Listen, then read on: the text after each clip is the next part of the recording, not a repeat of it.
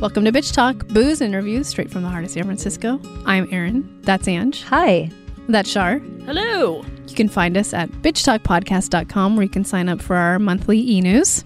For behind the scenes videos and two minute clips of our interviews, head to our YouTube channel and subscribe.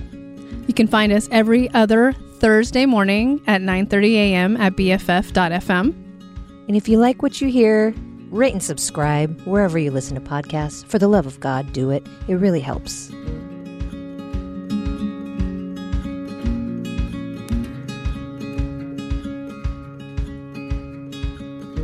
Hey, bitch talkers. We have a special guest on our show. Her name's Isabel Castro. She's a director of the documentary film Mija. And we're so happy to welcome her here to Bitch Talk. How are you? I'm great. Thanks so much for having me. If you can do us a favor, can you explain to our audience what Mija is? So, Mija is a documentary film. Um, it tells a story of two young Latinas uh, who are daughters of immigrants who are kind of pursuing their dreams in the music industry while also kind of navigating the pressures at home. Yeah, I want to dive into your casting because uh, obviously it's centered around Doris uh, mm. and her story and what comes of it. And um, how did you come across Doris? And did you know when you picked her that she had just this gold mine of fa- family videos? Because it really makes such a difference in the film. Um, I met Doris. So I read an article about uh, Cuco, um, a musician she used to manage, and I, I just fell in love with his music. I just really was moved by what he represented um, for me and in the music industry. And so I reached out to her, and I think I just, in conversation with her, I just, I really got a sense that this woman was extremely ambitious and driven and I was like kind of like mesmerized by her mm-hmm. energy. Um, she's mm-hmm. just like a really big energy, and um, and so we she invited me out. You know, after months of kind of talking here and there, she invited me out to a concert that she had organized in New York, and um, I showed up, and then like kind of, you know, I think the moment I really realized I wanted to make this film was when I was like in the crowd of that concert, like which is in the film, but you're just like surrounded by like an ocean of like brown kids who are like singing in Spanish, and I was just really moved by it. Um, and I saw Doris, who is like kind of behind the scenes, like responding to phone calls and texts, and just like kind of like a mastermind behind a lot of this. Um, and so i i just i asked her at that concert if she was interested and she said yes. Um and so um that's how that's how the you know how that's how i decided to work with her. That's how that that you know that uh, relationship started. Um i had no idea that there was going to be such an incredible treasure trove of of uh family home videos. I like i I mean, I couldn't believe it. I the so the father, Doris's father, actually went to school for broadcast journalism, and so he like just filmed everything, and he like has this like newscaster voice, and at some point, you know, and I do this with all of my documentaries. I just ask like, "Hey, do you have any archive? Do you have any like family videos or photos?" And they like pull out this box, and it's just like tapes upon tapes, and so we got them all digitized and it was just yeah i mean it was like pure gold but i had no no idea going into it that that was there. Yeah i love those vhs tapes. Yeah. it's so nostalgic. I love it. Yeah. Um i i was reading your bio and i i want to quote it um so i don't get it incorrect, but um, your style combines practice in journalism and art to tell stories. And I want to know do you have a background in journalism? And how does it, if you do, how does it help um, you develop your filmmaking? So I, um, I wanted to be a photojournalist for a very long time. I went to school for journalism and photography. I took that very literally. Um, and, and so I, um, I I went to school for journalism, and I think, you know, the first documentary I ever made was a documentary about transgender immigrants seeking political asylum in the United States. Um, I've always just been like really kind of obsessed with understanding immigration policy and the ways that uh, it's just like, I mean, even immigration lawyers talk about how endlessly confusing and complex it is. And so for me, it's always just been kind of this thing that I've always like had a lot of curiosity about trying to understand. Um, so basically, um, I think I think what led me to journalism. So I make this first film about called Crossing Over. Um, fall in love with making documentaries, but ultimately was like to- totally terrified of the prospect of like forging a career in independent film. Independent film is just like extraordinarily unstable and like mm-hmm. difficult to finance and difficult to navigate. And so um, after the exp- my experience of making my first film, I was like, okay, I love this. I love doing this, but I would like to try to figure out like a more pragmatic way of trying to navigate or like applying these skills. So I went back to kind of, it wasn't photojournalism anymore, but it, I went back to journalism in that um, I became like a broadcast producer. So I was working at Vice on mm-hmm. HBO. Um, I worked at Vice on HBO for three years. Um, a little show called Vice on yeah. HBO. Okay. Never heard on. of it. you just throw it out there. Yeah. yeah. I actually, I mean, I was like, so, I mean, it really, uh, I I was just so stuck. Like I like love this profession, and I was like, how can I continue doing this? And at the time, they were like Vice on HBO like posters on the subway, and I was like, oh my god, like I could work somewhere like there. And I emailed them, and they're like, we're not hiring. And then I like emailed them over the course of like I don't know a year, like incessantly. Nice. Um, and then finally, I got like an interview, and I started working there. Um, uh, about like two years after graduating from college, or yeah, two or three years. And so, um, anyways, I worked at Vice. I, uh, as a producer, a lot of journalism in that. Um, and then I left. Um, I left about five or six years ago um, because I just I was like, okay, I feel like I've cut my teeth doing this. I feel a bit more confident in my ability to turn things around. Um, and I left Vice and then just started freelancing. So I freelanced for the New York Times, I freelanced for the Marshall Project. Mm-hmm. And again, I was always like, I've never worked in commercial spaces. Like I've always just tried to work, be like pretty, pretty like committed to like journalism and like different space, you know, different medium uh, outlets that were journalistic. Anyway, long story short, I think what I, I think that as much as I love journalism and I think it's like in incredibly crucial. Um, I became a little bit disillusioned by this kind of uh, the aspiration towards objectivity. And so this film mm-hmm. is kind of a reaction to that. Like I wanted this film to feel like it had a very clear point of view. Um, I think there are many aspects of my journalistic journalism background that kind of informed my practice and my process, but I was a little bit more um, I, you know, there were a lot of things that I did in Mija that I wouldn't do in a normal in in journalism per se. Like there are a couple of scenes that are recreations. Um, the visuals, mm. you know, the visuals of the film are very, very intentionally subjective. Um, but I do think that like the the my journalistic background is what like led me to the story in the first place, and also like um, as a as a broadcast producer, like when stories change course, like you just have to react to it. And I think that's what happened in this film too. And I think that my background in journalism kind of prepared me to be able to manage it. Thank you for explaining that because we have a lot of women on our show that are documentary filmmakers, but yeah. their backgrounds in journalism. Yeah. And I don't know if we see that a lot with men. So I think it's it's an interesting maneuver ah, for women. I'm glad you you did talk about that because I wanted to get into Doris's VOs Mm-hmm. Um, they're very impactful and emotional. And I was just curious your process. Were you interviewing her throughout, or did you record it later once you knew how the story was going to be told? Because it's it's very impactful.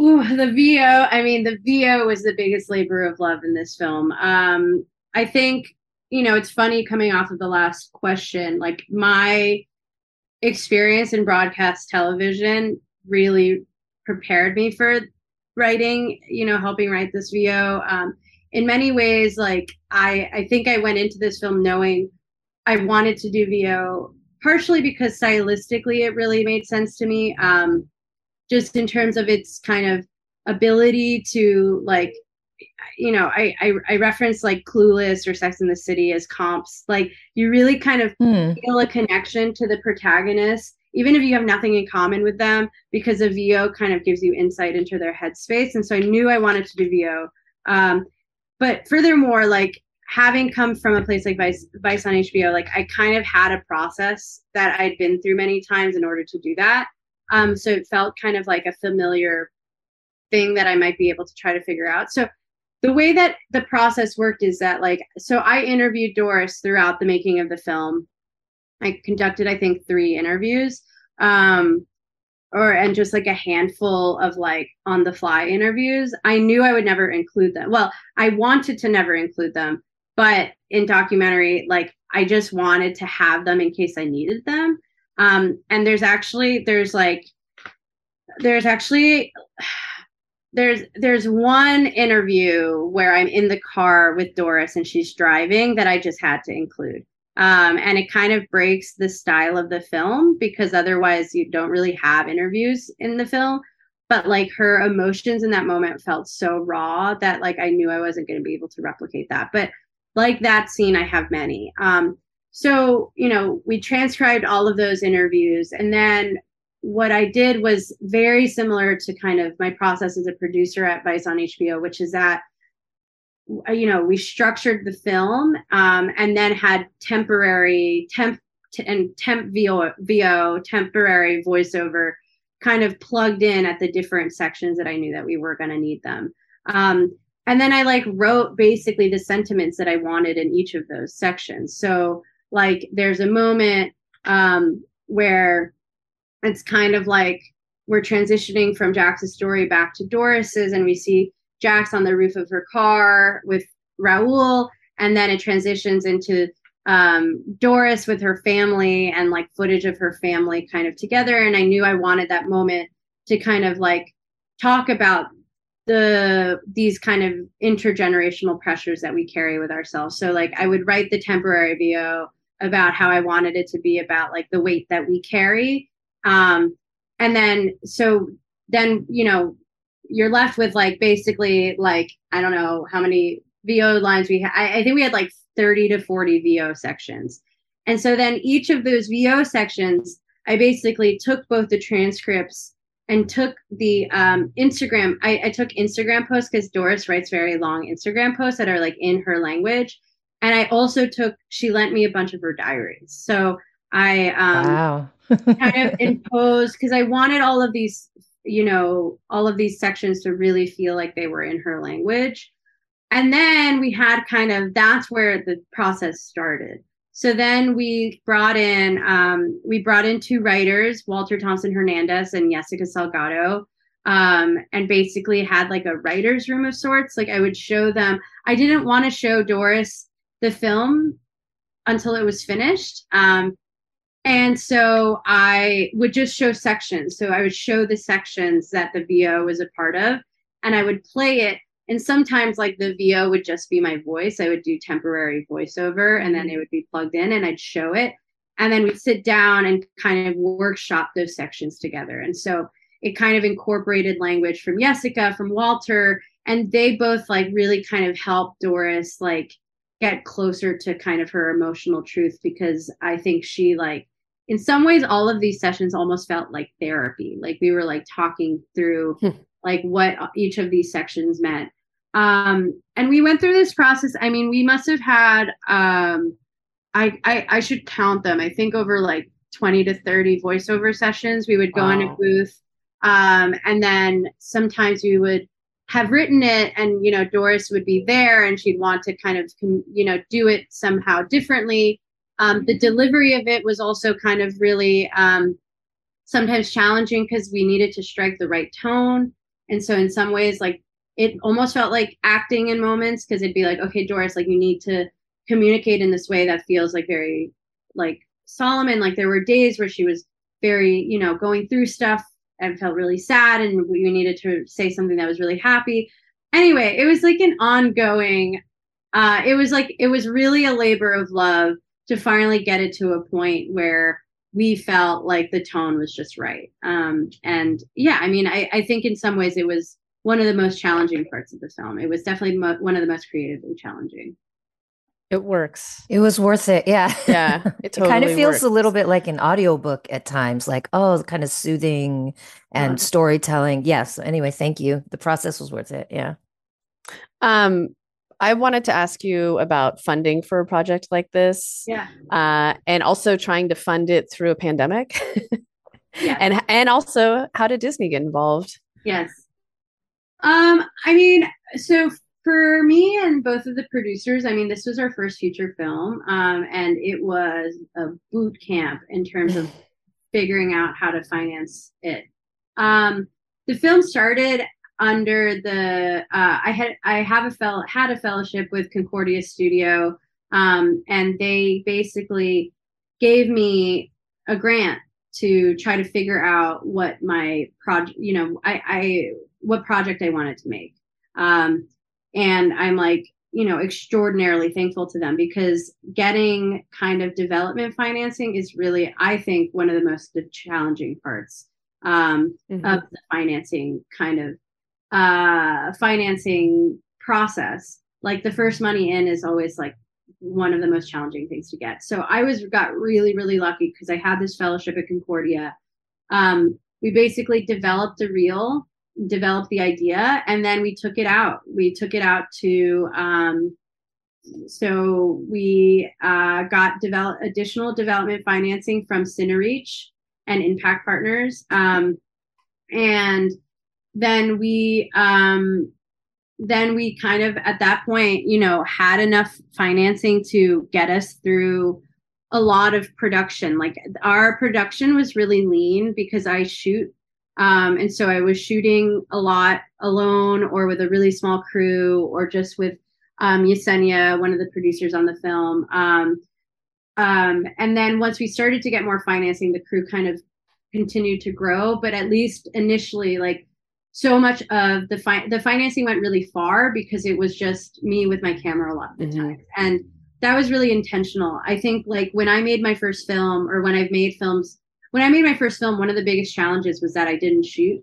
So like um and i i feel very strongly about paying people that i work with. And so i like was just going crazy trying to cobble together enough money to like put together another shoot or put together another edit. And so when I quit Vice, I like I was like, I'm going to learn how to shoot so that I can keep the overhead really low. So um, that funding from Concordia, Cinereach, and Impact really got us through a lot of uh, production. And then we just applied to every grant we could possibly find, um, and were was able to get um, grants grant financing from I, and I don't, I, I feel like I'm going to leave somebody out, but we got so, we got so much incredible support, you know, from Chicken and Egg, Firelight, NBC Studios, and Points, uh, All Points North, um, Catapult Fund, um, uh, shoot, I feel like I'm going to forget someone, but anyway, um, so the soft financing part. So soft financing financing is related to kind of grants. So the other financing that I talked about uh, through Cinereach Impact, that was equity financing. All of these grants we kind of got as just grants, money that we didn't have to uh, pay back. Um, and and yeah, and and we got really lucky and we were able to fully finance the film through all of these different sources. But you know, I talk, you know, the job of financing a film is almost just as much or more than actually making it. Mm-hmm. Um, it is a full time job. Um, in the pandemic, it was really scary because the film that we had initially pitched, or the kind of the the film that we had initially thought we were going to make was no longer possible. Like we could mm. not go to concerts, uh, we could not go on tour. It was really unclear what the story was going to be, and I think there was a lot of doubt even from the financiers we had. Like, okay, what's the story now? Um, and I think that we just like remained really resolute in the ideas and themes of the film and a belief that you know the a story was going to shape around that. Um, and I think once we got the scene of Doris's family's reunite reunification with her family and of the you know, the green card scene where they were mm-hmm. cards, I think that we were able to kind of explain a lot more clearly to folks that there was a film here and that like even though it wasn't the film that we sought out to make, like there was going to be a way that we were going to make this work because we had such powerful scenes already in the can.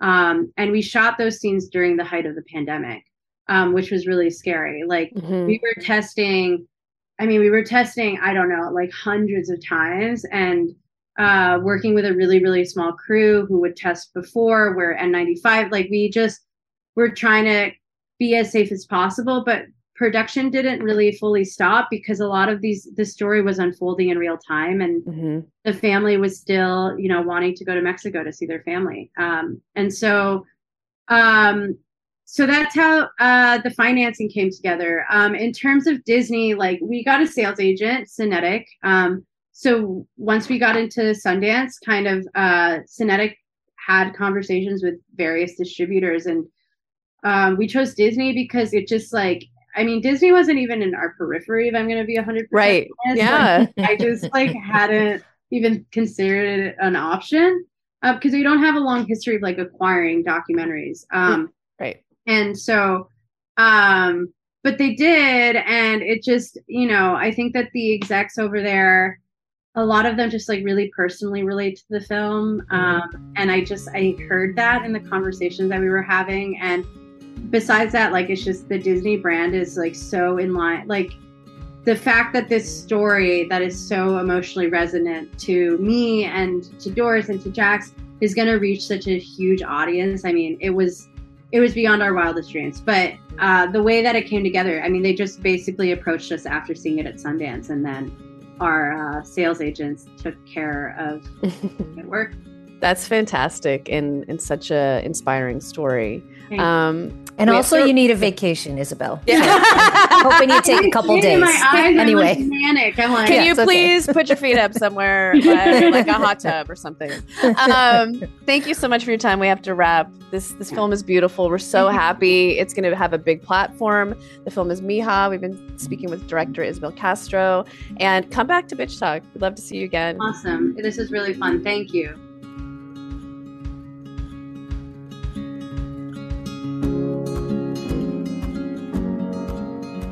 If you like what you hear, rate and subscribe wherever you listen to podcasts. For more information about us, you can head to bitchtalkpodcast.com. This podcast is created, hosted, and executive produced by Erin Lim. My co host is Angela Tabora, aka Captain Party. The show's edited by producer Shar. We're powered by GoTo Productions.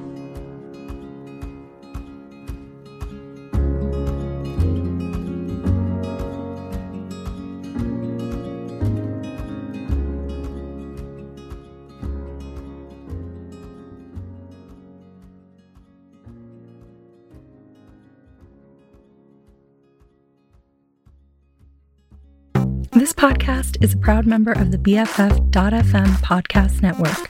Learn more at podcast.bff.fm. BFF.FM, best frequencies forever.